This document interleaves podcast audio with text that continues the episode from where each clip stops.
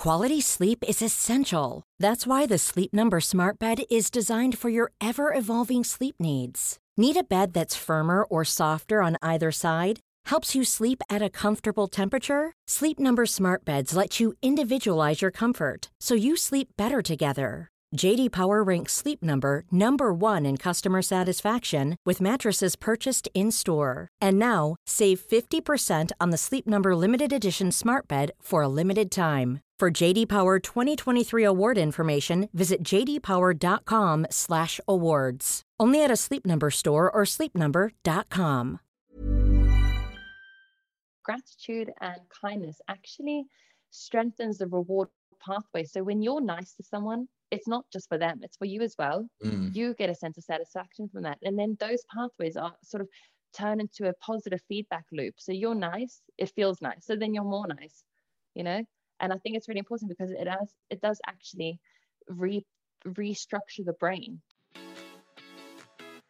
This is Good Humans Podcast with me, Cooper Chapman, chatting to the world's best about the inspiring stories that got them to where they are today.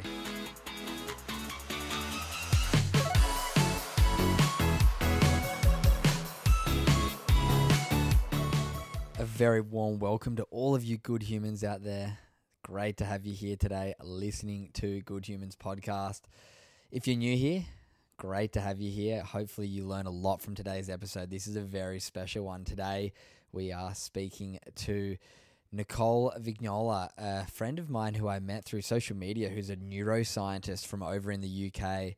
Her story is so special, and I learnt so many incredible things when it came to brain science and understanding the different things that we put in our body, how it affects our brains, all different ideas around what we do that affects our brain. So I was so interested and intrigued by everything I learned in this chat. I'm sure you will learn so much as well. If you do learn anything, make sure you try and put it into place. Make sure you try and action something that you think might have a positive effect on your life.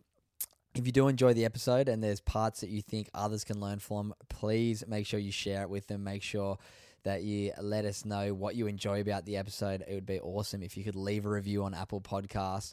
Also, if you're enjoying it, make sure you hit that subscribe button. It does help us a lot with the algorithm and yeah, notifies you when new episodes are coming out. We are bringing out two episodes a week. I do make a special pledge later on in this episode, so I'll let you hear it, but I will be moving up to three episodes a week, which is a bit daunting for me, but um, there's a very special reason why I'm going to do the extra short episode. So you'll hear about that later in this chat. Once again, Nicole is incredible. You're going to learn so much from this chat. Make sure you tag us on socials. And yeah, let's get straight into the conversation. Welcome to the podcast, Miss Neuroscience Nicole Vignola. How you doing, Nicole? I'm good, thank you. How are you? I'm thank you for inviting me. yeah, it's great to have you on. I'm so fascinated to learn more about the brain and more about your story. So, I guess for the good human listeners, who are you and what do you do? So, my name's Nicole. I studied neuroscience at the University of Bristol. I loved it, obviously. Um, love hate. Uh, but I, I realized that there was a market or a gap in the market to make neuroscience accessible. So, what I did is I studied my, well, I'm completing my master's in organizational psychology so that I can make neuroscience accessible to people in the industry. I found that obviously neuroscience is great and psychology is great, but there's not that many people that are marrying the two together. So I work with um, organizations, I reshape them, I help them sort of go from A to B, but by working with people. So I guess I'm like a consultant to the people. So I essentially make the company more money, but by making the people happier. I also do um, sort of seminars, organizational speeches, uh, like talks, uh, workshops, and now currently going into working one-on-one with people on like a brain performance sort of side of things, where I don't look at mental health per se in like a consult, um, uh, like a therapy way. I look at the brain health, so I look at sort of sleep, hydration, um, you know, uh, we can do epigenetic testing. Hi, yeah, I said hydration already, nutrition, and I just bring all of these things together to work on their cognitive performance. So we do psychometric testing before and after. We, yes, set different metrics. I basically help them organize their lives, and then we measure their brain processing speed as well by having them do like brain games and stuff, which is pretty cool. It's, it's so interesting. I'm so excited for this Yeah, yeah, we're good. Sorry for anyone out So, there. yeah. Nicole is over in England right now. We are over Zoom, so we're trying Yeah. our best with connection, but I think you should be fine. But wow, it's so fascinating. I'm really excited for this conversation. I've got so many questions, but first I want to get to know you a little bit better. So let's rewind to a bit of your story. Where'd you grow up? What was your upbringing like? And yeah, what was your what was your passions at school? Yeah, so I was born in Italy. I then moved over to South Africa, where I actually had a pretty polarizing upbringing because obviously South Africa is so amazing, and I grew up surfing. Not like you, but I, I did grow up surfing, which is great. Um, but my father was schizophrenic, um, and he committed suicide when I was young, quite young. I was 11. So my upbringing was then sort of yeah weird, I guess. Um, it it was great though for me because when I ended up going to high school, I sort of detached myself from the shallow aspects of school. So like girls talking about other girls and girls talking about boys. I just I didn't really find interest in all of that um, up until a bit later. Um, but I, I found sort of life a bit more profound in a way, if that makes sense. I guess I had loads to deal with with the, with the death of my dad. Um, but I delved into sports. So I was um, I'm big on sports. I did hockey, I did horse riding, I did swimming. I, did, I mean, any sport I've tried it. So, but hockey was my thing. Loved surfing. Never really got that good at it, but yeah, it was it was amazing. My best friend Danielle. Hey Danielle, if you're listening, um, she actually ended up living with me when we were like 14 or 15. I was sorry, my dog's just going out for a walk. Um, it was great, and we'd come home after school and we'd literally like have our bikinis under our school uniform, get on our bicycles, cycle down to the to the beach. Our surfboards were at the um, lifeguard tower, and we just, yeah, it was great. Go for a swim, go for a surf, and then cycle back home. So, yeah, I guess that was my upbringing. And where was that in South Africa? You probably said it just then, but I kind of. I didn't actually. Um, Richards Bay, so it's just outside Durban. You ever been? Okay, I have been to Durban. I've spent a lot of time in Yeah. Durban. Not a lot of time in Durban, but I do have some good friends in Durban. It's a beautiful place. Oh, cool. Yeah, they've got the Ballito Pro there as well. So I Yeah, yeah. competed there. I've, I've competed in the Ballito Pro many times. Amazing. So uh, cool. I love it down there. It's gorgeous. You touched on, yeah. yeah, it's beautiful. I love South Africa. You touched on your dad passing away from suicide and having schizophrenia. What was it like, if you're happy to talk about it, after that happened? And how did you find dealing with that? Because it is quite difficult speaking to some young people when their family members pass away at quite a young age. Can you remember much from back then, how you kind of processed it? Yeah, well, I guess I didn't actually. I didn't for a very long time. And I think only probably in my late teenage years to early 20s, probably only late 20s, that I really sort of start getting a grip on that. But I remember when it just happened for years, like I didn't speak about it. You know, my friends knew that it happened, but they would ask where my dad was. And I'd say things like, oh, he's moved back to Italy. Um, because I just, I couldn't deal with it. Like there was no, I, always, I, I couldn't talk about it. Um, so, but my mum was great. Like we we had a good relationship. She was a great friend. She wasn't a great mum. That's another, conversation. But she was a great friend, and I think that that's really important. So you see it in children who go through trauma. The ones that have networks around them that are loving, they are normally the ones that then flourish. Um, so it's all based on social connection, which is amazing. There's a guy called Dr. Bruce Perry who does a lot of research on this. He's a he's an MD actually. Uh, he's a psychiatrist, and I think because my mum was loving, I managed to sort of come out the other side. Like I'm absolutely fine now, but Mm. I guess that the hard work really came sort of mid 20s. I mean, I was in London partying, drinking loads, and I never really had a lot of self awareness. And you don't realize how much of that has an impact on the rest of your life if you don't deal with it Mm. and I had this sort of lack of self-awareness, lack of, I guess, self-love as well. You don't really, I, I guess I was free flowing through life. I didn't really know where I was, or, and then that's when, I guess I started learning about the brain and brain health and mental health, and I guess that's really when I truly started working on it. Yeah, it sounds like that's when that passion really fired up. What was, we'll rewind just a little bit because we're going to speak quite a lot about the um, brain health and the neuroscience stuff very shortly. Yeah. But leaving high school, what was that next period of your life like? Oh, I was wild. I um I moved to Germany. Again, I went to au pair. I was there for three weeks. Absolutely hated it. My best friend was in London and he was like, come and see me. Um, I'll book a hotel. And I went and then he was like, I've got to go back to Germany. He was he was in the army at the time. And I was like, cool, I've got um I've got the hotel for four days and then I've basically got one suitcase. I might as well just stay. And I stayed in London and I didn't know a single soul. So I then told a friend in South Africa, they were like, I know someone who rents out their sofa for five pounds a night. so a complete stranger. I lived on the sofa for three months. He's still a good friend of mine. Um, wow. Yeah. Uh, yeah. I know. Crazy. And then it was really weird. I was working in a gym. So obviously I've always been quite sporty. I used to work at Virgin Active. I then got a job at Virgin Active in London and I was working um, as a personal trainer and one of the gym one of the girls on reception was saying how she was doing this course to get into university. And i was like oh i didn't know you could do that because there was no thought of me ever going to university. I didn't do well at school. Uh, my stepfather actually died when i was 18 in my last year of school. Um, so again that set me back and i just there was no thought of me ever studying. So when she said that i was like oh my god you're saying there's a chance.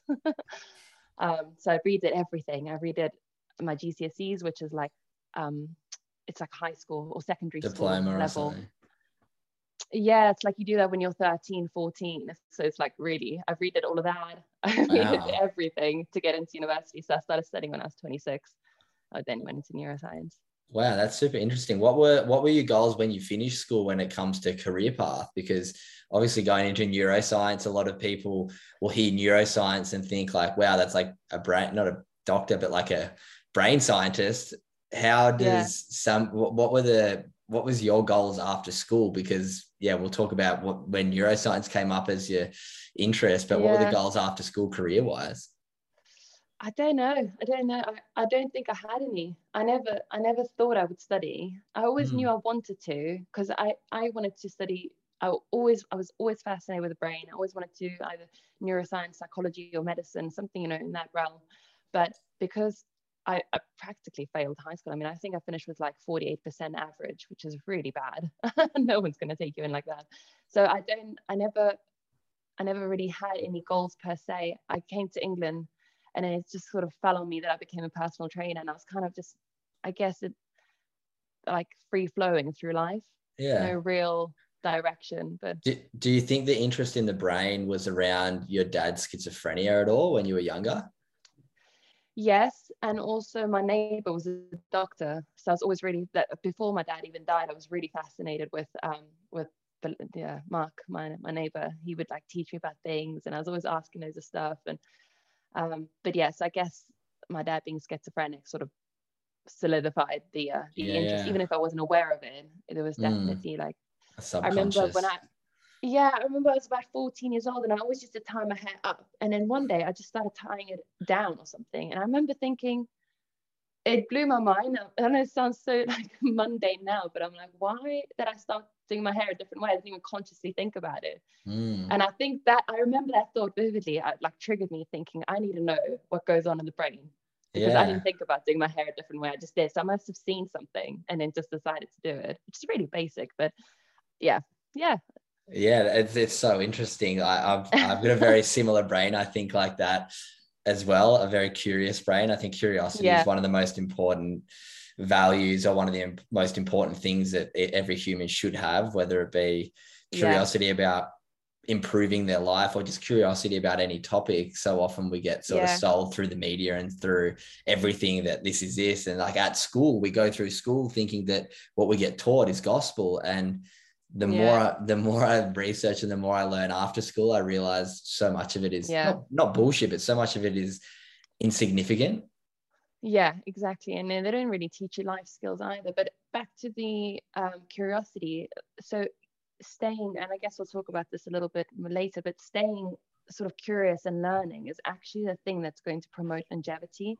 And you Uh-huh. see that in older adults or you know elderly people that have continued to to grow and to learn and who volunteer or who take up different hobbies because that's the it keeps the brain the brain plasticity in, intact or in, integral as you would so Love it. yeah I love it. It's- I'm so excited to talk about the brain. I'm like trying to just drag out drag out the front a little bit more because I've got so many brain questions for you. But let's Ah. um let's go down now to that early 20s part of your life when the so you did these tests and stuff to get into university. What was it like getting into university for you to be able to study it? Um, was it difficult? Because I can imagine, I know here in Australia, like to get in to study neuroscience, I'm sure it's a pretty high ATAR, which is what our university entry is. Um, and then once you were there, what was the study like for someone who hadn't studied and failed at school? Because I can imagine it would have been quite difficult for you changing yeah, it was yeah it was quite difficult. Also because um you know when you're a bit older you have a different standard of living. So i still wanted to earn money.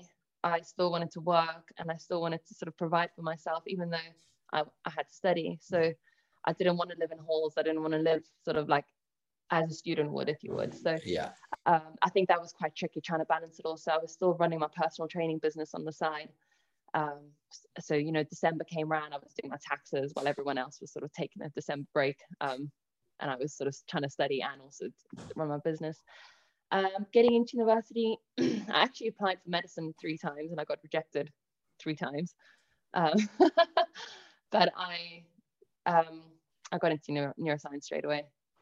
Nice. So yeah it, but but the the access course that I did, the foundation year, you, you had to get a distinction in it. So I did. Well which done. meant that it was actually quite easy for me to get into neuroscience. Thank you. I was like, oh, this turns out I'm actually quite smart, but I just didn't study at school. That's crazy. So let's talk about university. What was that experience like for you studying and beginning to learn about? Like, what sort of topics do you? I'm completely, and I'm sure a lot of the guests out there, I mean, a lot of the um, listeners out there have got no idea what goes into studying neuroscience as far as I know, it's studying the brain. But what yeah. are some of the sort of topics that you study? Through? I mean, I'm sure there's millions, but there's loads. Um, is honestly, it to, is it a lot to do with like medicine and like physiology and anatomy and stuff, or yeah, also cause and effect? Yeah, yeah, farm, loads of pharmacology and neurophysiology. So loads of stuff on like the micro, like nanomolar scale. So like interactions through the cell and the synapse um, it's quite and then this is one of the reasons why i struggled as well is because you're looking at these things you can't even see. So i remember people asking me questions about like whether the brain was mostly made up of fat. And i remember thinking i don't even know because we go in so deep mm. that i don't even know the basics in a way. Does that make sense? Yeah yeah and kind of it's understand. it's hard. It's hard. It was the hardest thing i've ever done. And I've done some tough things in my life. That was honestly, when you're studying neuroscience, I mean, I, like in my last year, I think I had about three mental breakdowns because it was just so hard. So um, difficult. And yeah, just so difficult. Um, and half the time you don't know what you're talking about. You're like, yeah, this could be, but it's it is amazing. And actually, I've learned a lot more coming out because I guess that's what university does. It sets the foundations for you. So now when I read about things, so this is what my Instagram's about, is trying to make it all tangible for people. Um, because a lot of that stuff I didn't learn at university, but mm. I learned afterwards. But I now know how to do the research, and when they talk about mechanisms, I know I know what they are, and I can make sense of them. Whereas if I hadn't, I probably would read things, but then not truly understand how they worked. Yeah, so I guess like... I actually learned loads more afterwards. Sorry to interrupt you, but yeah. No, no. Zoom makes it hard. No, I was just going to say, I think that's what's important with any topic like until you can describe it to somebody who doesn't understand it that's when you know you've mm. actually got a good understanding of it like like you said i will leave for everyone in the show notes your instagram it's been really cool like me and you have been connecting on there a little bit and i reshare a lot of your stuff because it really interests me and i think you do do a great way of articulating complex topics in a way that people can digest and understand it in a way that yeah. makes sense and hopefully make it relevant to them as well because yeah I was doing loads of posts before, but I realized that oh, my Instagram wasn't doing that well because I wasn't really making it tangible for people. I wasn't making mm. it relevant to the human. I was just sort of explaining different topics, but not really sort of nailing it home. And I think when people can attach to it, they're like, oh, actually, this is really relevant to me. And pretty much all of it is relevant to everyone. But yeah.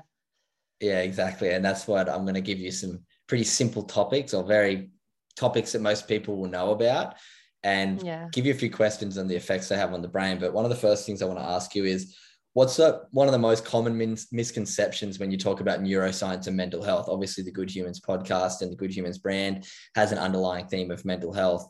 What's one of the most common misconceptions around mental health and the, uh, neuroscience?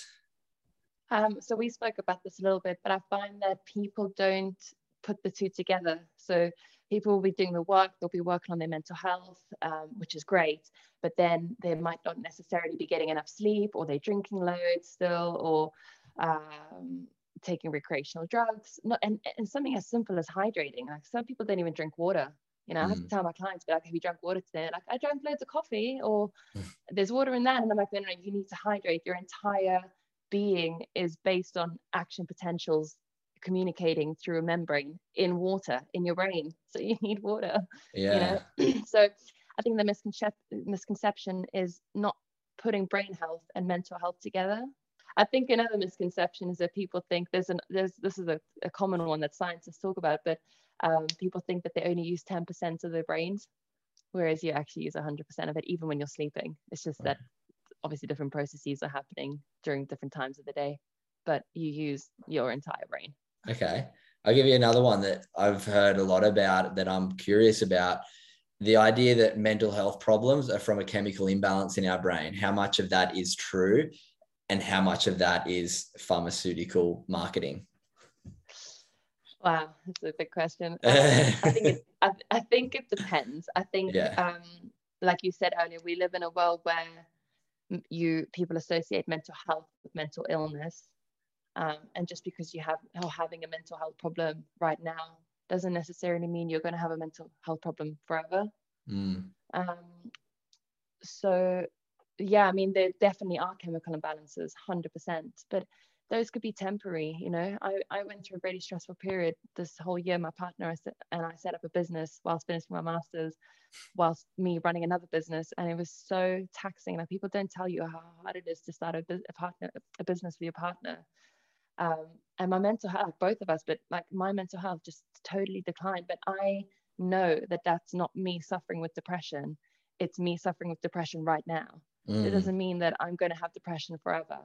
It just meant that right now like yeah there might be an imbalance in my brain and i might be struggling to sort of deal with like mundane things. Like i don't know i remember like things breaking and like just it'd be such a big thing for me that i couldn't deal with.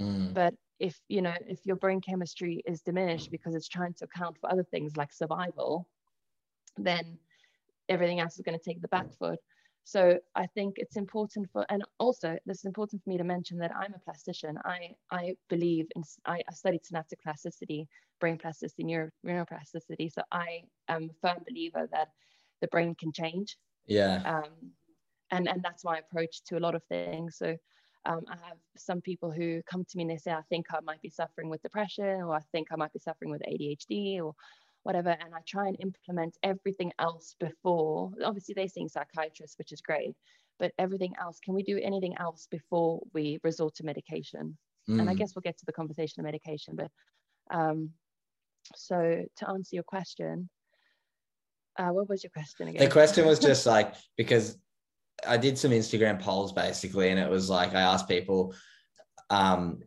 are you on antidepressants and however many said yes and then i said to those people, like if you click yes on the last one, were you offered any other solution before being given antidepressants? Mm. And it was something like 50% of people or 60% of people said no.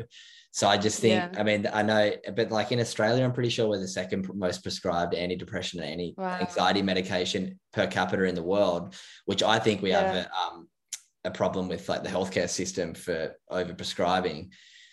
Yeah. So in England, I, I, I would say we're not we're not the same, which is great. Mm. I think mm. it's quite a vigorous system and it's quite a vigorous sort of process to get antidepressants. But I, I am fully aware of the fact that there is overprescription, especially in places like the USA um, and in Australia, like you've just said. Um, yeah, and it's and it's interesting because um, there are other. So they actually did a study at Oxford University where they uh, prescribe people with mindful mindfulness-based meditation, and they found that 50% of the participants, sorry, up yeah, I think I can't remember exactly the stats, but they they came off their um, their antidepressants completely, and I think 50% of them lowered the dose so they could manage their depression with mindfulness-based meditation. And so, and the other thing about anxiety, and I spoke about this a lot of my um, in one of my in one of my posts, but so EMDR therapy, I get asked this question loads, is essentially what you're doing when you're walking outside. So when you're walking outside, your eyes are moving side to side laterally, and that means that your frontal parietal lobes are competing with the amygdala. So the amygdala is your fear processing center. It's the area that can become hyperactive and then start self-ruminating, start sort of believing that everything is potential danger. And that's where anxiety stems from. And walking, something as simple as walking, can actually deactivate that amygdala and actually create extinction learning. So, extinction learning is when you basically become desensitized to a stimulus. Uh-huh. So, something as simple as walking, something as simple as meditation could potentially be helping loads of people. But the thing is, it's easy to prescribe, isn't it? You can't, Mm. doctors, and I don't know about there, but here we have the National Health Service. They don't have the time to be like checking that people are meditating or prescribing a meditation. And then people don't are like, well, I came to you for something and now you're giving me fixed. meditation. Yeah. So it's hard. It's really hard. Absolutely, it's So- hard. Meditation's a massive one. I love that you brought it up first. What does meditation? What does meditation do for, to the brain? Oh gosh, loads, loads. So um, I actually did a talk on this recently. So it it helps with the self rumination. So there's an area of the brain called the default mode network, and that is essentially your brain when you're not thinking about anything, when you're mind wandering, when you're just pondering life, thinking about future goals, past, or thinking about you know friends, how you think about how you feel about them. That's your default mode network um, that can be upregulated or downregulated. That means that it can either be up- upregulated in a way that makes you more creative, but it can also be upregulated in a way that makes you more negative or um, have negative self-referential information about yourself. So you, you talk badly to yourself, if you will. Um, and meditation actually helps that area sort of ruminate less and wonder less. So when you meditate, it's not that you start, or it, it translates into everyday life. So when you start steering away from your center point, if you will, meditation teaches you to not steer away too far, but not in a way that goes, don't don't go there, come back, come back. It actually just it doesn't allow you to wander so far away. So it actually teaches you to sort of control your thoughts, but not in a controlling way. I, I think that's Mm, the in a letting word, is that go way almost. yeah, exactly. And and and how often have you sat and just took an internal thought and thought about how you are? And I think that's what meditation does as well. It gives you that, it just gives you that sort of five, ten minutes to just be, Mm, not be in the past, not be in the future, just be with yourself. And so many people don't know how to be with themselves. I used to be one of those people that I used to hate being at home alone on a Friday night. I'd be like, oh my God, like I have to find someone to hang out with yeah. now I'm like, when my boyfriend goes away, I'm like, bye. Can't wait. No, I can't wait. I love being alone. So, and I think that that's also what meditation does. So, meditation actually shrinks the amygdala as well. So, there's there's studies to show that it can reduce the size of the amygdala, and that, as I said, the amygdala is the fear processing center, so it can actually reduce anxiety through mechanisms that actually shrink it. Wow, that's so powerful. Yeah. Speaking of neurobrain, neurobrain, neurobrain plasticity, that's how our brain can change. A lot of people struggle to pick up meditation as a skill. So I think Yeah. it'll be a good one to like talk about the idea of building habits and the idea of Yeah. something that we find quite difficult to implement into our life. What do you have to say about that? If someone who's like, I can't meditate, it doesn't work for me, how long should it take for our brain to start really changing and taking a new habit on? Um, saying how long it will take is quite a difficult question to answer because it's all dependent. Yeah. But what I will say is so your entire past experience, history, life, whatever, has basically shaped the way that you behave and you don't even realize it. So Mm. um, 10% of your thought, thought processes are conscious and the rest are all subconscious. So your brain, you walk into a room and you switch the light on with your right hand. You didn't even think about that. You just did it. If you now say to yourself, okay, you're going to start using your left hand, you'll find it quite difficult to begin with because they're called mental heuristics, but they're actually mental shortcuts. So your brain wants to take the easiest route it can so that it can save energy for your frontal cortex so that you can then save that energy for decision making. So for, for problem solving decision making, which is, is your conscious brain. Mm. So your brain is actually not lazy, it's just smart in a way that it wants to save energy for you just in case. yeah. So you have to tell it, I am going to make this a change. But the thing is, it'll always revert back to what it knows. So that's why checking in with a coach or having a habit tracker or setting an alarm is really important because otherwise, how many times have you woken up on a Monday and you said, I'm going to start meditating? And then you guess the Friday and you've completely forgot you've even said that. Mm, It's not even that you didn't do it, you just forgot that you were going to do that. yeah. So it's really important to drive attention to the thing you want to change until that becomes effortless and it Yeah. takes time. And so to answer your question, it depends how much effort you're putting in, how often you're putting it in. And I guess how there's an element of motivation. How badly do you want it? yeah. You know? Have you heard of the concept of habit stacking? Yeah. James Clear, that book Atomic Habits, incredible. Because I think you touching Great on guy. that that idea of like, oh, meditating. If you started on a Monday, by the end of the week you forget about it. A lot of people can relate to that. Mm. But I love the idea of habit stacking. And for me, my morning routine is literally all about habit stacking. Now I'm like, all right, I give myself an hour where I wake up, I brush my teeth, I go to the toilet. I'll do a 20 minute meditation. Well, actually, at the moment now, I live right next to the beach. So, I like, walk over and watch the sunrise and do a Nice. br- breath work session, which I do want to talk to you about breath work amazing. and then I'll come back and I'll do my 20 minute meditation, straight into some reading. So I kind of stack all these things on top and make it into Yeah. like, Yeah. So I, I actually haven't read the book. I know I know of the book and I, I, I know the concepts of it. Obviously, I'm not saying I know the book like better Yeah. than him, but um, I've, I've heard of it. But um, so I'm big on routine. So I Mm. have a morning routine and an evening routine because then that gives you that window to to to put in all the things you said you were going to change. And I think slotting that time out is extremely important because if you say you're going to meditate, but then you don't have a time for that for that to happen, most chances are you're not going to do that. yeah. And that's why I think people go like trying to lose weight and stuff. It's quite hard because, or trying to change eating habits. If, if I'll say, um, because if you're used to eating a certain way, when you're tired, and that's another thing, when you're tired, your mental heuristics take over even more because they're trying to really save energy for your frontal cortex. So Interesting. put either habit stacking or you know putting a reminder i have clients that i literally like i schedule every single part of their day until that becomes normal to them and they don't need me anymore Yeah. I love that. The idea of routine can really is the fastest and kind of only way to really get consistent and long lasting change. You touched briefly on just then sleep, and I know how important sleep and hydration are. So let's speak Yeah. about sleep for a little bit and the importance of it and the effects on our brain. yeah so i did a post recently about um, testosterone and um, this is relevant to women as well i have a lot of sort of women that will read some of my posts and not understand that testosterone and human growth hormone is actually really important for both male and female but so um, on you basically have deep sleep and then you get REM sleep. So you come up and then you go back down.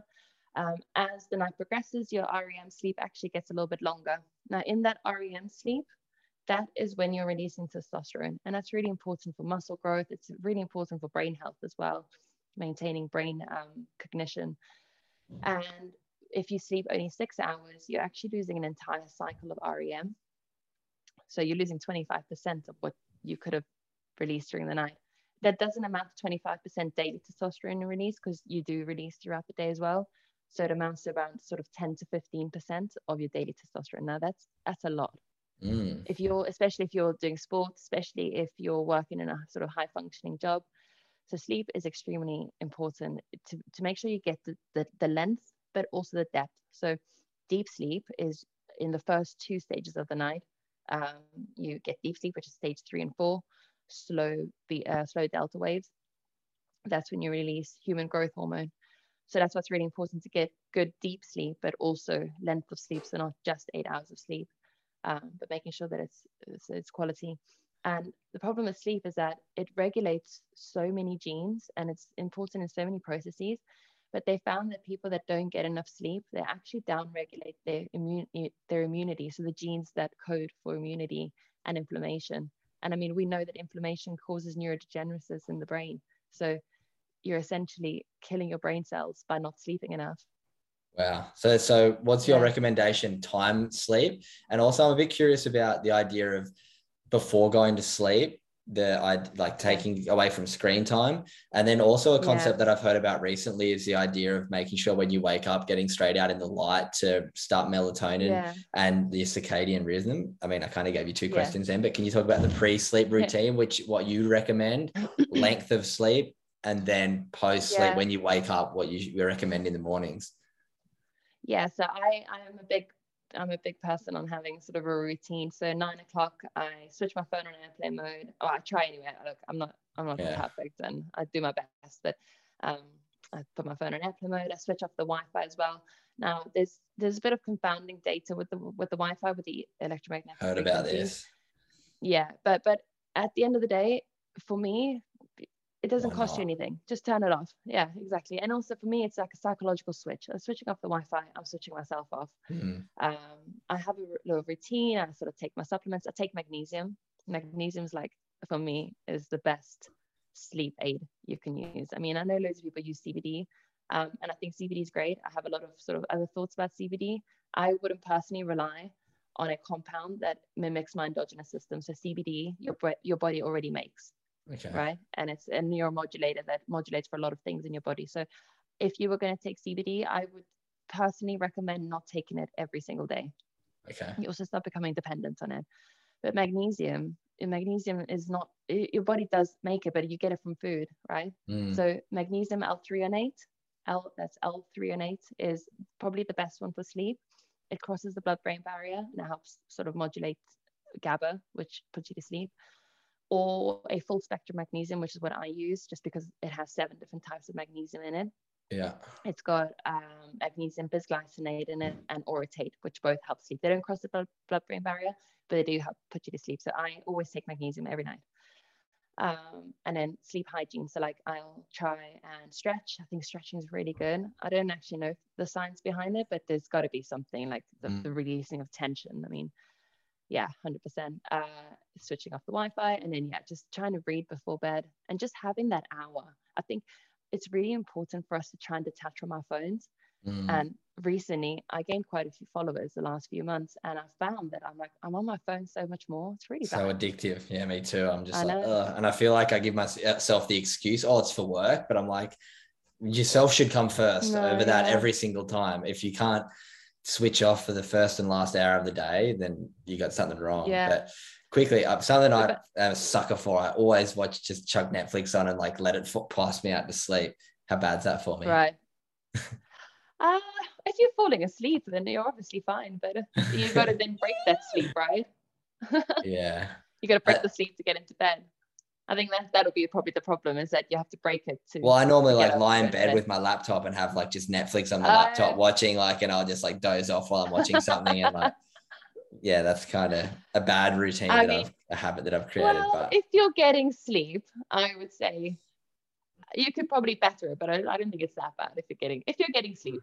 I, yeah, right? I, I, fall asleep great. I just put it on and put well, something that makes me not think about it. It's just an easy way for me to become present and like switched into think, that rather than thinking about thoughts. I just like listen yeah. and put it on very low brightness, and then I usually just fall asleep within 20 minutes. Well, then I think that's great. I think that's great. Honestly, like yes, more Netflix. yeah. I think I think the problem comes in when I get clients that are so sort of like their brains are going so quickly and then they also can't sleep, you know. Yeah, so if you can fall asleep, then it just yeah, Okay. It's fine. So, so we've got to sleep eight hours we should yep. aim for. Yeah. Eight. So you work, you sleep in sort of like 90 minutes rhythms. Cycles, yeah. 20 minute REM. Yeah. So um, seven and a half to nine yeah. is ideal. Yeah. Cause you get those, means you get those mornings where Sorry. you wake up and you feel awake compared to sleepy, even though you've had more sleep. Is that because we're at the bottom and the top of sleep cycles? Yeah. So ideally you want to come out of your REM and then come out after then. So that's also why sometimes you wake up and then you feel really groggy. You might have mm. woken up in the middle of your cycle when you should have been down. You know, okay. you wake up and then yeah, it doesn't doesn't feel very nice. Yeah, make sure um, you check out. Um, you yeah, I was gonna say make sure you yeah, check sorry, out Nicole's page. I'm sure between now and this coming out and me bringing it up, how interesting it is. You might, I mean, you posted about this the other day, so go back and have a look because yeah. Nicole does post some stuff about these sleep cycles, and I'm sure not many people have heard too much about it. So make sure you go check that out. Um, sorry to cut you off just then the zoom thing's no, getting no, me no, but right. let's talk about now when you wake up how important is that first hour from hydration to other things yeah so um huberman lab talks loads mm, about the um getting getting out first thing in the morning uh, yeah, he's great. Um, so that that is because you release cortisol actually. So you want your your cortisol starts rising when you wake up, and then when you go outside, if you you have um, you have basically retinal cells. I can't remember the entire word. Uh, IBGCRs. Ah, can't remember. Something in your eye.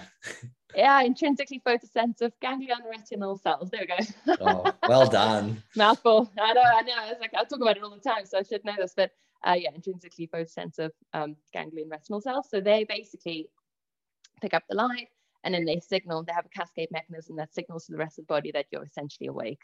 So having that initial light is really important. It's really important because it spikes your cortisol so that by the time it comes back down for the evening, you can then go to sleep because your sleep cycle is based on cortisol release coming up and then going back down.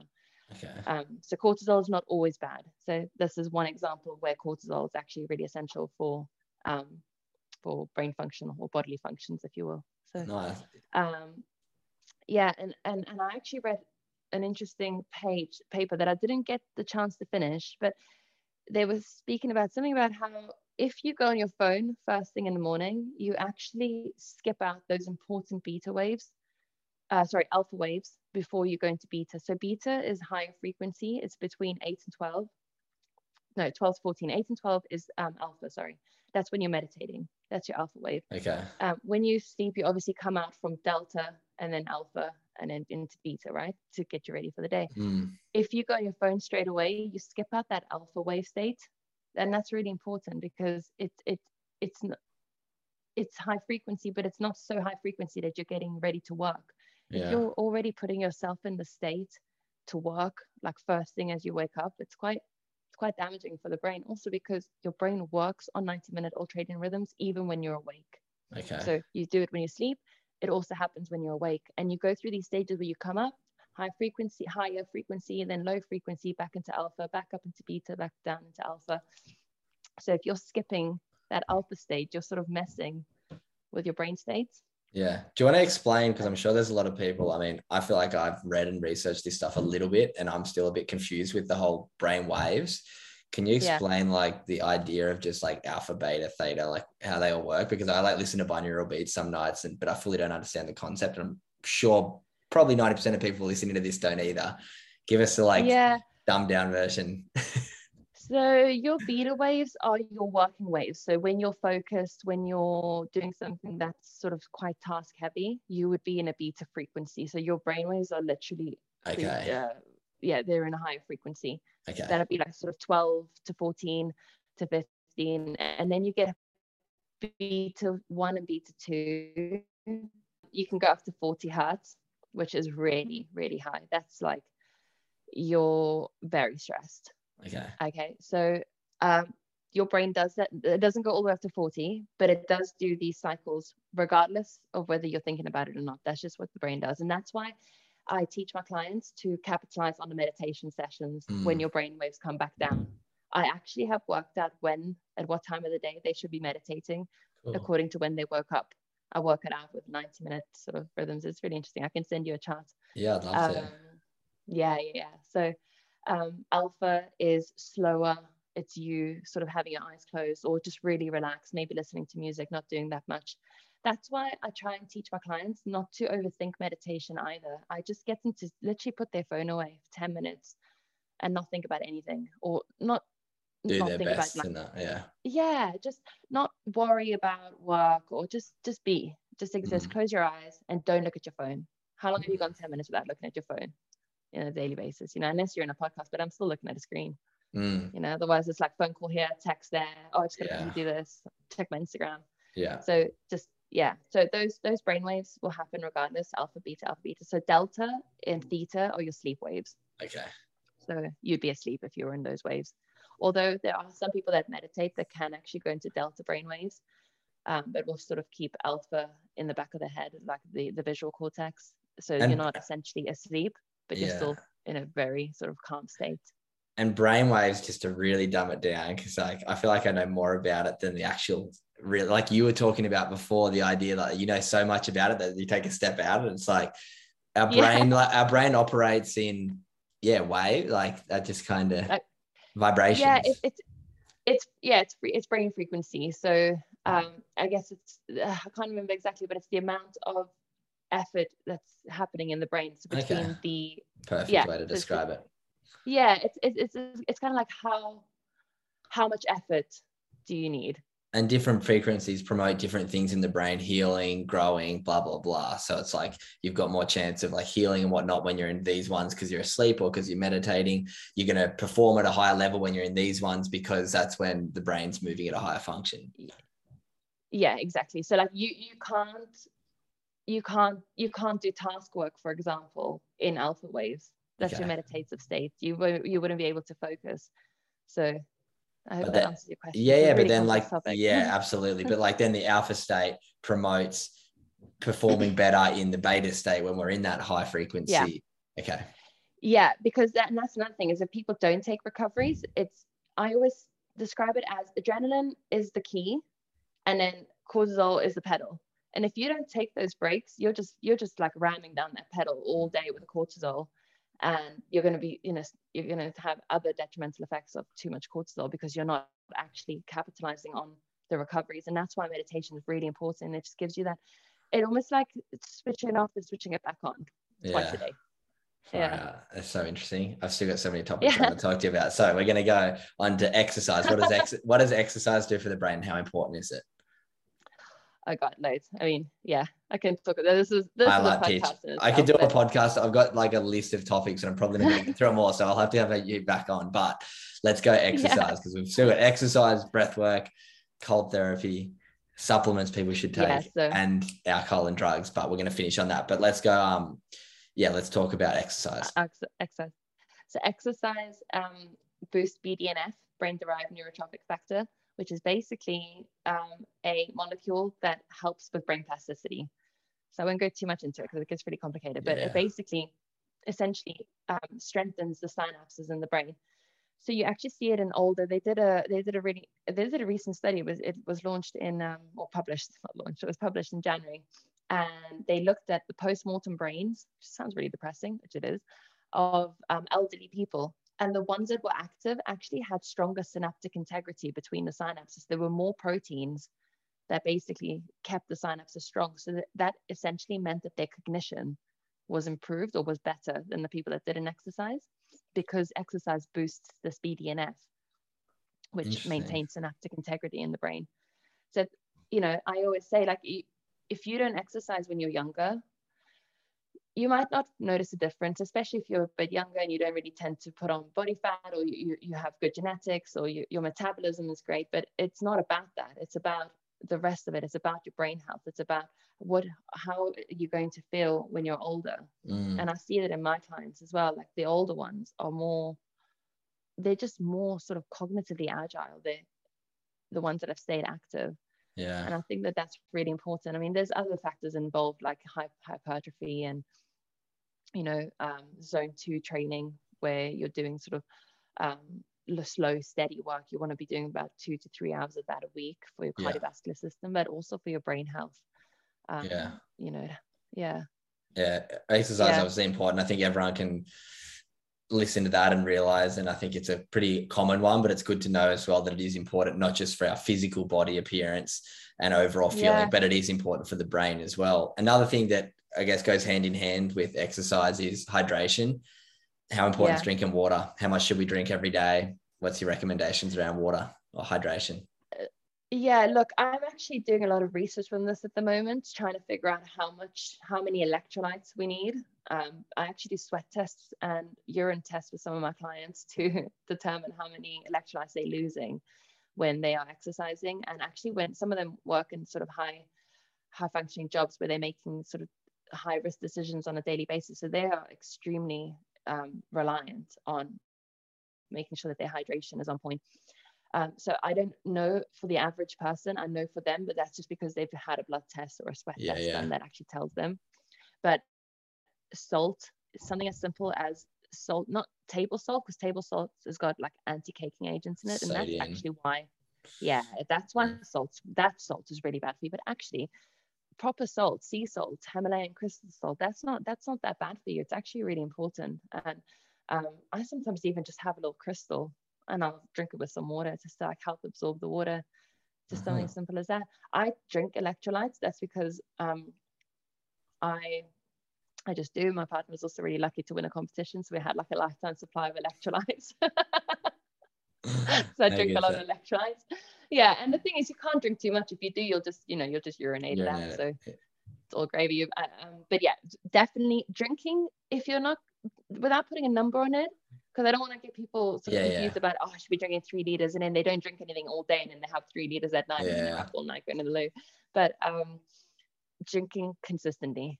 Like okay. I actually need to have a sip of drink because yeah. I'm, I'm, gonna have a I'm gonna have a sip of drink too. there we go. A little water break. Anyone out there listening, if you got a water next to you, take a sip.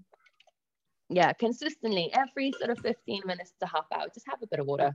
Okay. You know, I love that. You get people, I get people that don't drink all day and then at six o'clock. I mean, there was a TikTok about it. It was hilarious. I was crying with laughter. And it's this girl who like walks into the living room and it says, me when I decide to have my first cup of water at six o'clock. And she's yeah, like, everyone's like, like sort of yeah. applauding her. and I thought that was so funny, but so bad. Really I know bad. That, I really know bad. that feeling. All right, a couple other things. Um, when it comes to this same sort of topic, topic, supplements. What supplements are important for our brain health? I've heard that the B ones are important. Obviously, you said magnesium before. It's something that I don't know too much about, but let's talk about supplements and what can what can assist our brain. What what most people are missing out on with their diet. Yeah. So um, ideally, I always say you want to get most of your supplements or or um, yeah supplements if you're from yeah. your food. Vitamins if you're eating loads of veg. Yeah. Now I live in England. We don't have sun.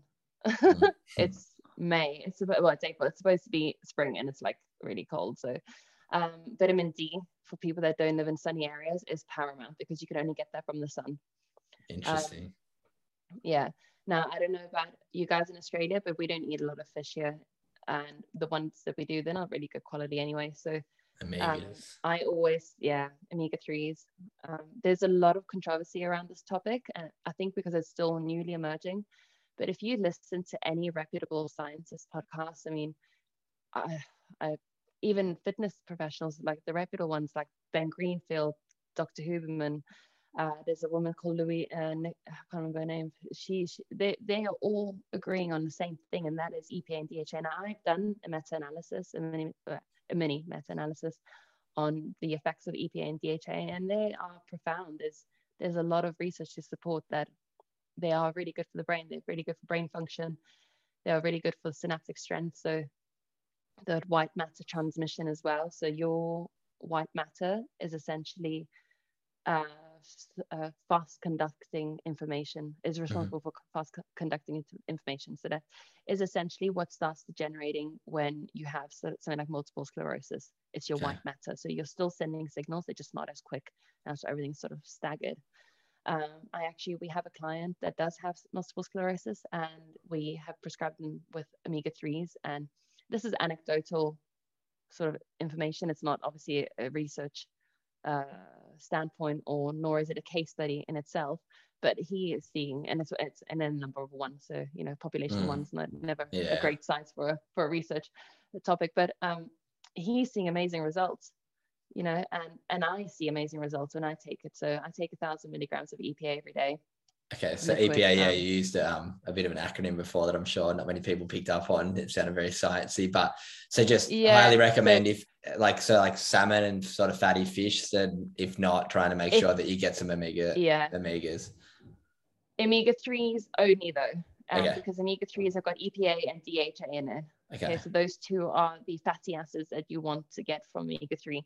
Now most omega supplements will have three, six, and nine.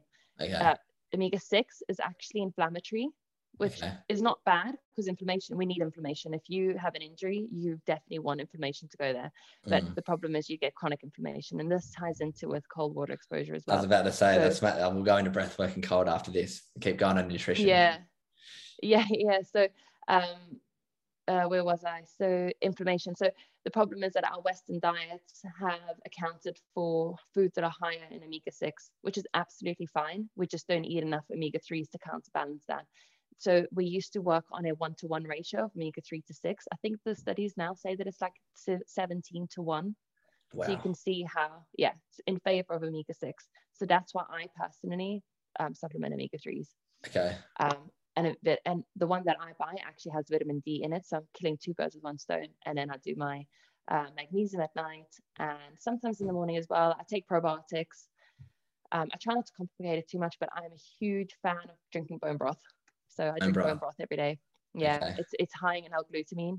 L-glutamine helps repair the stomach lining. So um, your gut microbiome is extremely important in brain health, and I find that the bone broth is really good at repairing gut lining. So anyone that's suffering with a leaky gut or bloating or me- even mental health, because there's a ga- gut-brain axis that's directly communicating, I would recommend a bone broth, Okay. homemade, Homemade. preferably. All right. We'll Yeah. get people get people under those bone broth, Yeah. omega three. Um, and but so did you say a few of the vitamin B Bs? Is there any of them yeah ones? so vit- yeah well actually i don't know loads about vitamin b's uh, but I, you can get those from food so Okay. i don't personally supplement but if you wanted to yeah. yeah aim for foods or aim for multi multivitamin Uh, the, the ones that i would be looking into is either deficiencies what you can't get from food and like i said the sun you can't get vitamin d3 you can get vitamin d3 from some foods but it's not it's not abundant Not enough. Okay. idea you eat- it synthesizes through the skin so right. yeah as i said we don't have sun so i supplemented All right, awesome. So there's some good ones there for people to take away. I'm going to quickly touch on this because this is something that's crazy in the world right now. Energy drinks, how bad are they for us? Uh, I'm not. I'm not sure. It depends. I guess it depends on the sugar. And Which one, yeah. In them. Yeah. I personally would steer away. Um, Okay. Caffeine and like people that drink pre-workout, I'm like, caffeine does the same thing. Just drink caffeine. Why are you gonna Mm. Yeah. go spend money on pre-workout? We can just enjoy a cup of coffee. Have a coffee. Um, yeah. And also, you've got to ask yourself, why are you relying on those energy drinks? You know, yeah. are you not sleeping enough? Are you? Yeah, I don't. I don't know exactly what's in there. But, Yeah. You know, all the additives, the aspartame, or aspartame. And like too much sugar, not good for the brain. No, no, no, no. No, sugar is like it's it's neurodegenerative to the brain. I mean, we know this, right? Sugar is really bad for the brain. It also mimics cocaine, essentially. Um, so it's it's highly addictive. We will get to cocaine in a minute. but Yeah. I, I want to talk to you just quickly about um, cold therapy and breath work because I saw your ears prick up a little bit when I said the word breath work before. Have you, do you Yeah. know who Wim Hof is, Wim Hof technique or just breath work in general? I'm a big fan. And yeah, yeah. um, Pete, I do talk about it a bit on this podcast. I speak about it with a lot of athletes, and I also have a group called the One Percent Club where I take them through breath work sessions. Um, one, well, not me. I have a breathwork coach, Rory. Shout out to Rory. I'm sure you'll probably listen to this. Um, yeah, what's what does breath work do for the brain, and cold therapy as well? yeah, so I actually did the Wim Hof. I didn't go with Wim Hof, but I did the course with one of his sort of his guys, Yeah. one of my friends in London. Uh, it was great. It was so cool. I mean, I felt. Have you, have you ever done the full 45 minute shebang where you you do like 10 rounds breathing? Yeah, I've done. I was so euphoric. I love It's it. And I crazy. Actually, yeah, that's another thing I wanted to say is I do that. I've, I've been a bit rubbish with it lately, but I do that on before going to bed. Mm, Um, because I love that feeling. I put my like meditation music on. It's like trippy. It's yeah, super trippy. And I just go into the state where I'm like, I am just, oh, I love it. so yeah, um, so I actually speak about this, his research. It's really interesting. So I think it's important for me to mention though that I do the breath work because I am a trained individual. So most people that have never done an ice bath or haven't done breath work, cyclic hyperventilation or tummo breathing or Wim Hof breathing, um, they will their norepinephrine in the brain will go skyrocketing, which is great. But in trained individuals, they actually notice that their adrenaline goes up, but they were able to maintain normal levels of norepinephrine. And that's the key here is that I can do it because I've, I've been doing it. So it doesn't Mm. hype me up for bed. It actually, it, I stay, I Yeah. remain the same. So I think that's the trick. So if you're going to start doing Wim Hof, I probably wouldn't recommend doing it at nighttime before going to bed because it does take a while for your brain to get used to it.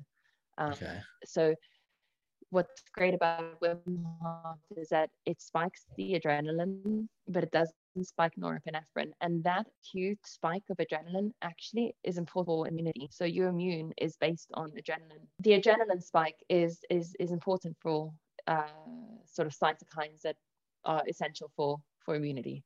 I won't go too much into it, but so um, back to your question about brain health, it, it cold water exposure again increases BDNF, which is great, and it, it also increase it can increase norepinephrine, and it will to some extent increase it anyway. Um, and norepinephrine in acute states again is, is good. Um, the problem is that when norepinephrine is there in so because norepinephrine also is a prerequisite for neuroplasticity. So it's it's fine. It's just that when norepinephrine is abundant in the brain in sort of chronic states, then you start getting low mood, anxiety, depression, um, etc. So I hope that answers your question because it is quite a, a, an intense topic. Oh yeah, but, it, it's very complex, but I just think just touching on it from a neuroscience point of view, just uh, validating that breath work and cold therapy is something that people should at least implore a little bit, have a bit of curiosity about, and I do encourage 100%. people. Yeah, to join yeah, the one, my one percent club, and I do have like my friend Rory does give us a free session once a month for forty five minutes, which amazing. Yeah, yeah I, I i'm a huge believer in breath work and also because you can control your nervous system like that. You can go up to get ready for work. I mean you can like do sort of um, breathing and like three five five breathing that gets you hyped. You can do breath work for immunity with half mm. uh, you can do slower breath work so like double in longer exhale or box breathing to calm your nervous system. Mm. so it's just for me so that's a lot of the work i do is like neurohacking is for me essentially is your mental health is in my opinion the ability to be able to toggle from one task to another and brain state to another. Because you're, you're going to be stressed you're going to have to be focused you're also going to have to be calm. And it's being able to interchangeably move from one state to another mm. for me the agility to be able to do that is for me having good mental health. Yeah knowing that when you're stressed it's fine to be stressed but and I'm not saying that you've got to push your emotions away. I get I get ostracized for this loads on my Instagram. People are like, "Ah, oh, but emotions, like you're telling us to push away." I'm not telling you to push away your emotions. I'm trying to teach you to not give in to your emotions. Build awareness. They are going to stay, and that's fine, but they don't control you. Yeah, they don't control you, and you can come back down. You can obviously come back down to a state of calmness. So doing breath work and being and being profound and knowing how to do that is mm. super super important. So if there's anyone that is thinking of doing that, then that definitely join the one percent club. I think I might do that. yeah, I'll have to add you in, and you can. But Rory's actually, yeah. I'm gonna stuff this up, but he's from the UK somewhere, so you go. He's quite soothing listening to him talk with the um, breath okay. work. It, it's okay. really nice. Amazing. But two last things I want to talk about. I don't want to talk about drugs and alcohol and the effect, but also don't know how much you'll know about this, but gratitude is something I talk about a lot with my podcast and my community what is and I and I know that gratitude and kindness do some really powerful things to the brain from serotonin and oxytocin. What are like doing kind acts and what is showing gratitude yeah. to others do in our brain? Yeah, so it actually the I've, I've spoken a couple of times about this, not very often. I should probably speak about it more, but gratitude and kindness actually strengthens the reward pathway. So when you're nice to someone, it's not just for them, it's for you as well. Mm. You get a sense of satisfaction from that. And then those pathways are sort of turn into a positive feedback loop. So you're nice, it feels nice. So then you're more nice, you know? And I think it's really important because it has it does actually re restructure the brain to see things from a different perspective, from a positive point of view. Um, and it teaches so um, there's that, you know, that Latin word amor fati that explains how you can see the light in all of bad, bad, even including death, and you can sort of gain and learn from everything in life. Okay, and that's mm. the principle. And that for me is essentially gratitude in a way, is because there's always a light to the dark. And mm. even though things can suck heavily, you know, and it might not seem like there's light there right then, but maybe in 10 years' time, like for me with my dad, like if I if that never happened, would I have come, come down this route? Would I be so sort of intrigued by the brain? And you know what I mean? So I don't, mm. I don't wish it any different.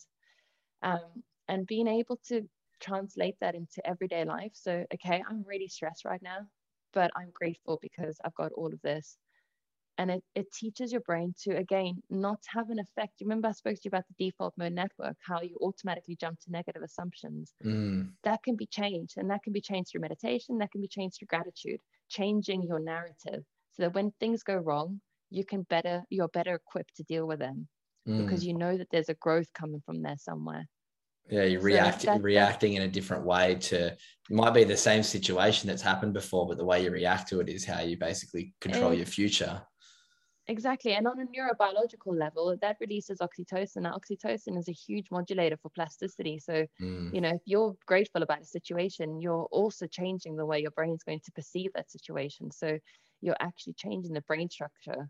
You're actually changing your brain structure.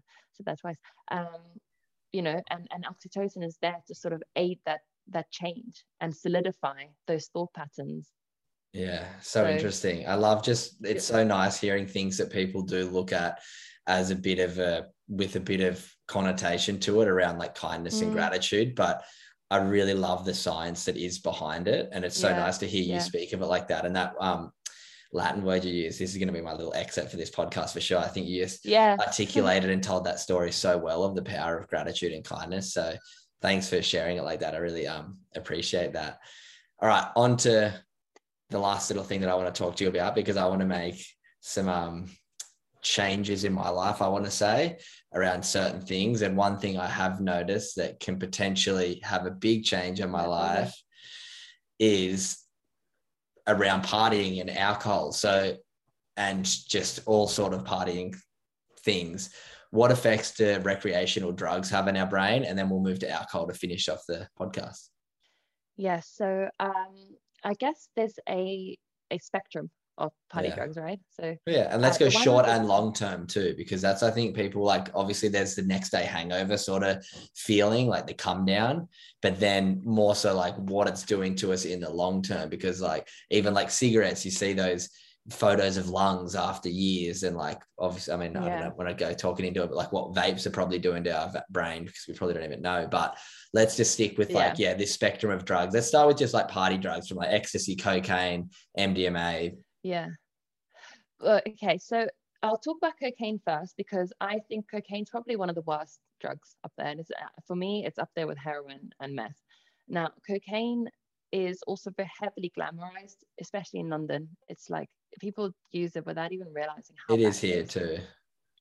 yeah yeah really really bad. And um it, it it- it messes with your dopamine system. Now your dopamine system is your your your motivation your motivation to do things your motivation to to gain things. So it it actually has neurodegenesis in the hippocampus and it also messes with your orbitofrontal cortex which is essentially your task completion. So that's why people that do a lot of cocaine they can't bring themselves to actually finish tasks because they don't have enough dopamine to to gain that motivation to do the task.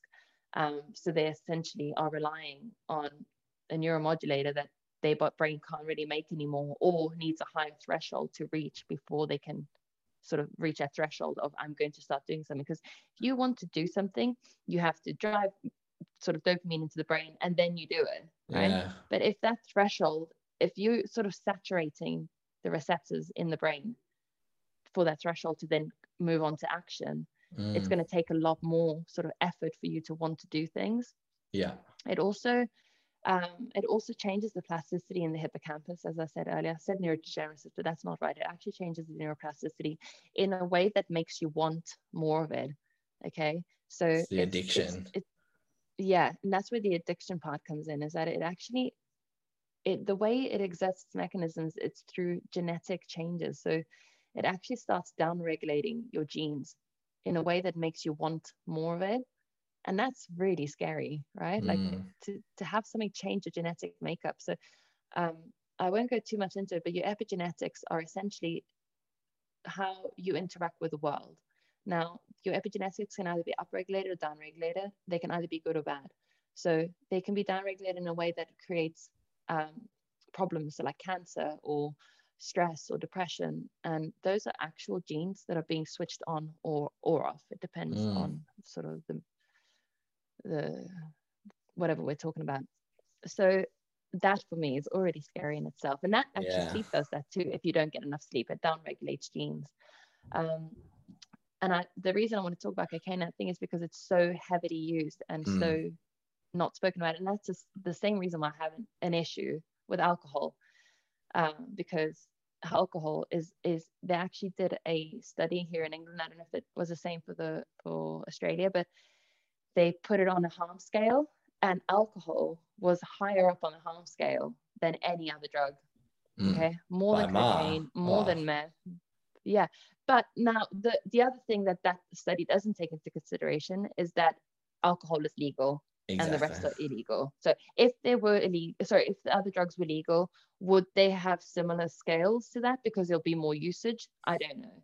Mm. So it's mm. important for me to mention that part. But it, it was it was ranked really high, high highest on yeah. the harm scale. I find it interesting.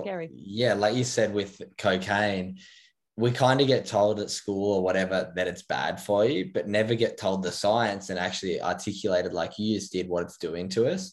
And I'd never really yeah. heard. I mean, I had done like small bits of research myself and understood kind of, but yeah, it's something that is so commonly used in our demographic. So I think just hopefully this podcast and making some content from this yeah. might at least educate some people before they make those decisions.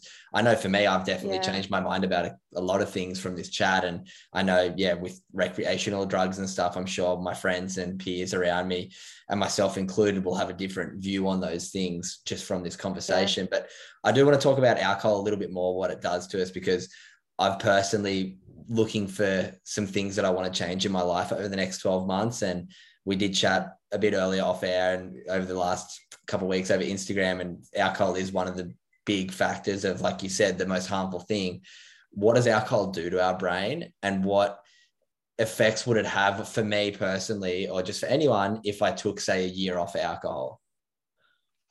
You'd have great effects. I mean, I actually can't wait for you to have done that so you can come back and tell me. You'll probably realize you don't really want to drink again. Mm. I mean, I've given up drinking because I drank so much and then um, I realized how badly it like affects my mental health. And I just slowly came off it. I didn't make a choice. I didn't say I'm going to stop.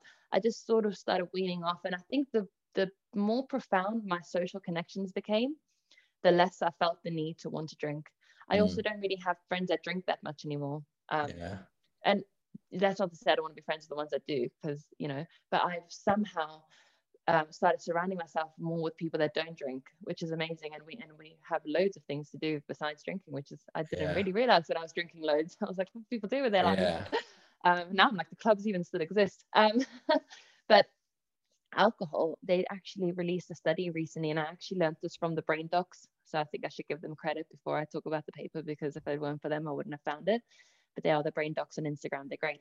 Um, but they um, published a paper that showed that even having one drink a day had neurodegenerative effects on the brain. Um, so previously we thought that it was only in high quantities, uh, which it is. It actually shrinks the gray matter in the brain. You can actually see photos of brains, and I might send you one later, how they sort of like shrivel in. And mm. that's quite scary, right?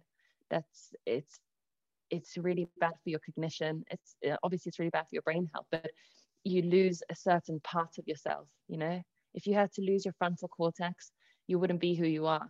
And if your brain size is diminishing forget about the memories forget about but being who you are in that present moment for me is quite scary you know? Yeah. Not having a touch on reality and that alcohol has got not obviously as bad as as as drinking sort of four units a day but yeah. even just having one every day consistently already has neurodegenerative effects on the brain.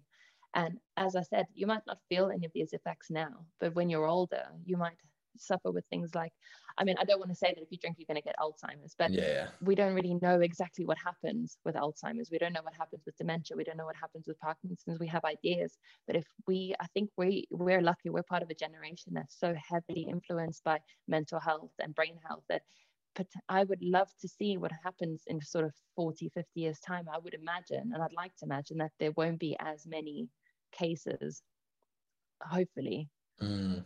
on all of these sort of dementia is an umbrella for Alzheimer's. So I'll say dementia, but I mean dementia. Yeah, yeah. I mean, uh, you know, degenerative uh, because, diseases kind of thing yeah and i think that we we don't see these effects when we're young because our bodies can bounce back and we're we're agile we're, our cognition is still functioning we you know our synapses are still communicating in a way that's efficient. But yeah that all starts generating when you're old and i think that that's when the body will start keeping sort of score of what you've been doing your previous your entire life. And i think that's why it's important for me to not drink as much Um, I still have like I went to a wedding on the weekend. I had celebratory drinks, you know, Yeah, yeah. here and there, but I didn't I didn't feel that need to go to the bar. And also, I'm the type of person that when I drink, I just want to carry on. I mean, I didn't end up Yeah. in GAY, which is this sort of gay club down the road, and they've got great music. But yeah, I mean, I'm I'm I'm wild. yeah, well, that's the thing. We start losing, like not losing, but we drink and it kind of leads to other things. And that's something that I find happening to my- myself quite a lot that next day. Like, I mean, I'm 27, and for the last 10 years, I reckon I've drunk like between 30 to 40 weekends of the year, which you Wow. look back and it's like the financial burden it has, the burden it's obviously had on my brain, the burden it has physically. And then Yeah. obviously the social relationships aspect is a tricky one, but like, I mean, from this chat and from my own curiosity, like I'm going to pledge right now to everyone live listening. Yeah. I'm going to do a year. I'm, I'm going to do. I'm going to do a year sober from the day this podcast comes out, and um, yeah, I'm, I'm going to document it all. So I'm going to do an extra podcast once a week on a Sunday, the Sunday that I'm normally hungover. I'm going to try and make that Sunday a day that I'm not hungover and I have it for myself, but I'm going to yeah document what happens socially in my life, like what I've missed out on, how it's making me feel mentally, how I'm feeling, whether I've got less brain fog, whether I've got blah blah Yeah. blah physically how it's making me feel financially i just think there's so many aspects that come under Yeah. the detriment of alcohol that Yeah. we're not it's so socially accepted and it's so entrenched in our culture Yeah. Yeah i want to like use Yeah. myself as a bit of a case study and i'm sure anyone listening will be very intrigued to see how it does and hopefully it inspires some other people to yeah just understand the effects that it's having from this conversation but then yeah maybe be like hey you know what i'm investing in myself Yeah, you'll find, I think you'll find a big difference in reaction time training as well. So that's something I do with my clients is brain processing speed, how quickly they can um, perceive emotion and then react to it. And Mm. that'll be heavily influenced if you're drinking or not sleeping and, you know, all of the above. But it'll be interesting for you to maybe do some kind of reaction time training test, Yeah. maybe in the beginning and then again at the end. And I mean, that that will be multifaceted. That'll have, you know, the sleep will be effective um, and then you learning potentially the skill as well but it'll still be interesting to sort of see how you how you react cognitively Yeah, I'll Yeah. I'll I'll put, make that. I'll be conscious of that and see how I'm feeling. I'll see if I can be a bit quicker with everything. But fire out. Yeah. This this has been such a fascinating chat, and I'm very conscious of your time. I'm very appreciative and grateful that we've been able to have this conversation. I'm sure so many people have learned a lot. Um, I guess like summarizing. Uh, it's, we've talked about too much to even summarize. I just a few Yeah, real key a few real key takeaways. I think for like from my point of view that I've heard is just like magnesium at night's important. Trying to yeah, build that routine is a really good way to implement new habits. Um, oh, there's just so many things. The omega three, so- uh, just Yeah. easy takeaways that people can like Sleep. put into their life. Sleep is a massive one. Make sure you're getting that eight hours sleep. So so important. Um, and then I just being it all boils down Yeah, sorry i was going to say i think all of these things build down to one thing and it ties in with meditation is that fi- is that finding that self-awareness yeah, you know and putting yourself first sleep Mm. and all of that it's just putting yourself first Yeah, and like we spoke about multiple times in this, mental health is not mental illness. Mental health is not just this chemical imbalance. We can change our brain with daily habits, with the awareness around are we meditating? Are we practicing gratitude? Are we getting enough water? Are we getting enough sleep? Are we doing all of these things that affect our brain in the right way before just saying, oh, it's my Mm. there's something wrong with my brain? It's like we create the way our brain is, and we can do that with controlled actions. yeah i like the way you said that but yeah 100% Well, the last Okay. question that I'd finish every Yeah. one of my podcasts with, and you said you listened to one or two of them, so you might have heard this before, but you might be prepared. But what does being a good human mean to Nicole Nola? Um, I think taking care of yourself first Mm, so that you can then take care of others. I think if you have self awareness of yourself, you can then have self awareness towards others. Um, I'm big on empathy. So it's funny you mentioned that earlier. I'm actually doing some research for organizations on how they perform in the industry when they actually have more empathy within groups. Um, so being empathetic, I think it's so hard, especially navigating social media where you see something and you might get triggered. And I mm, think the first thing to do is to try and understand what that person's trying to say, because you will always get get what you think that person is saying, based on how perspectives, feeling. everything. You know, exactly. So I think for me, being a good human is having empathy and, pers- and perspective around what other people are going through and what they're saying or what they're feeling or and also yeah like that situation is not absolute they might be talking about it in the context of a that might not be relevant mm. to b yeah but then just understand that if they're talking about it in terms of a it doesn't mean that you're ostracizing b it just yeah. means that this is relevant being Absolutely. aware of yourself so you can be aware of others I love that. So very well answered. Yeah. Well, uh, far out. Like I said, I've had such a fascinating chat right now. This has been one of my favorite podcasts I've ever got to record. Just one of my favorite conversations I've got to have because I love educating myself. I love being curious around these topics, and I'm sure everybody listening will be so inspired to hopefully make some positive changes. They might have picked up a few different things that they need to implement into their life if you do yeah. listen to this and you enjoy it, everyone out there, make sure you share it with people. I'm going to be sharing plenty of assets from this. Um, maybe just Thanks. tell everyone where you can, um, where they can find you, your social media, if you've got a website or anything. I will leave it all in the show notes, but if you want to let everyone know. Oh yeah, so my Instagram is Nicole's Neuroscience, uh, and my website is nicolesneuroscience.com. So it's really Beautiful. Straight to the point. Lovely. Well, it will all be in the show notes. A big thank you once again on behalf of myself and all the Good Human Factory audience. Um, it's really cool to bring a guest that is a little bit different, maybe to my, my previous guest, because I really want to start doing this and educating people around different things that can just make their life better and make them better humans. So, big thanks for coming on Good Humans podcast. Thank you so much for having me. I really appreciate it. Um, I loved the vibe when I saw you ask me. I saw. I, I liked your profile. I saw the Good Human Factory, and that's really stuck out to me. So yeah, thank you so much for inviting me on your ah, podcast. it's, it's been my absolute pleasure. This has been a Wellbeing Network podcast. Hi, I'm Daniel, founder of Pretty Litter. Cats and cat owners deserve better than any old-fashioned litter. That's why I teamed up with scientists and veterinarians to create Pretty Litter. Its innovative crystal formula has superior odor control and weighs up to 80% less than clay litter. Pretty Litter even monitors health by changing colors to help detect early signs of potential illness. It's the world's smartest kitty litter. Go to prettylitter.com and use code ACAST for 20% off your first order and a free cat toy. Terms and conditions apply. See site for details.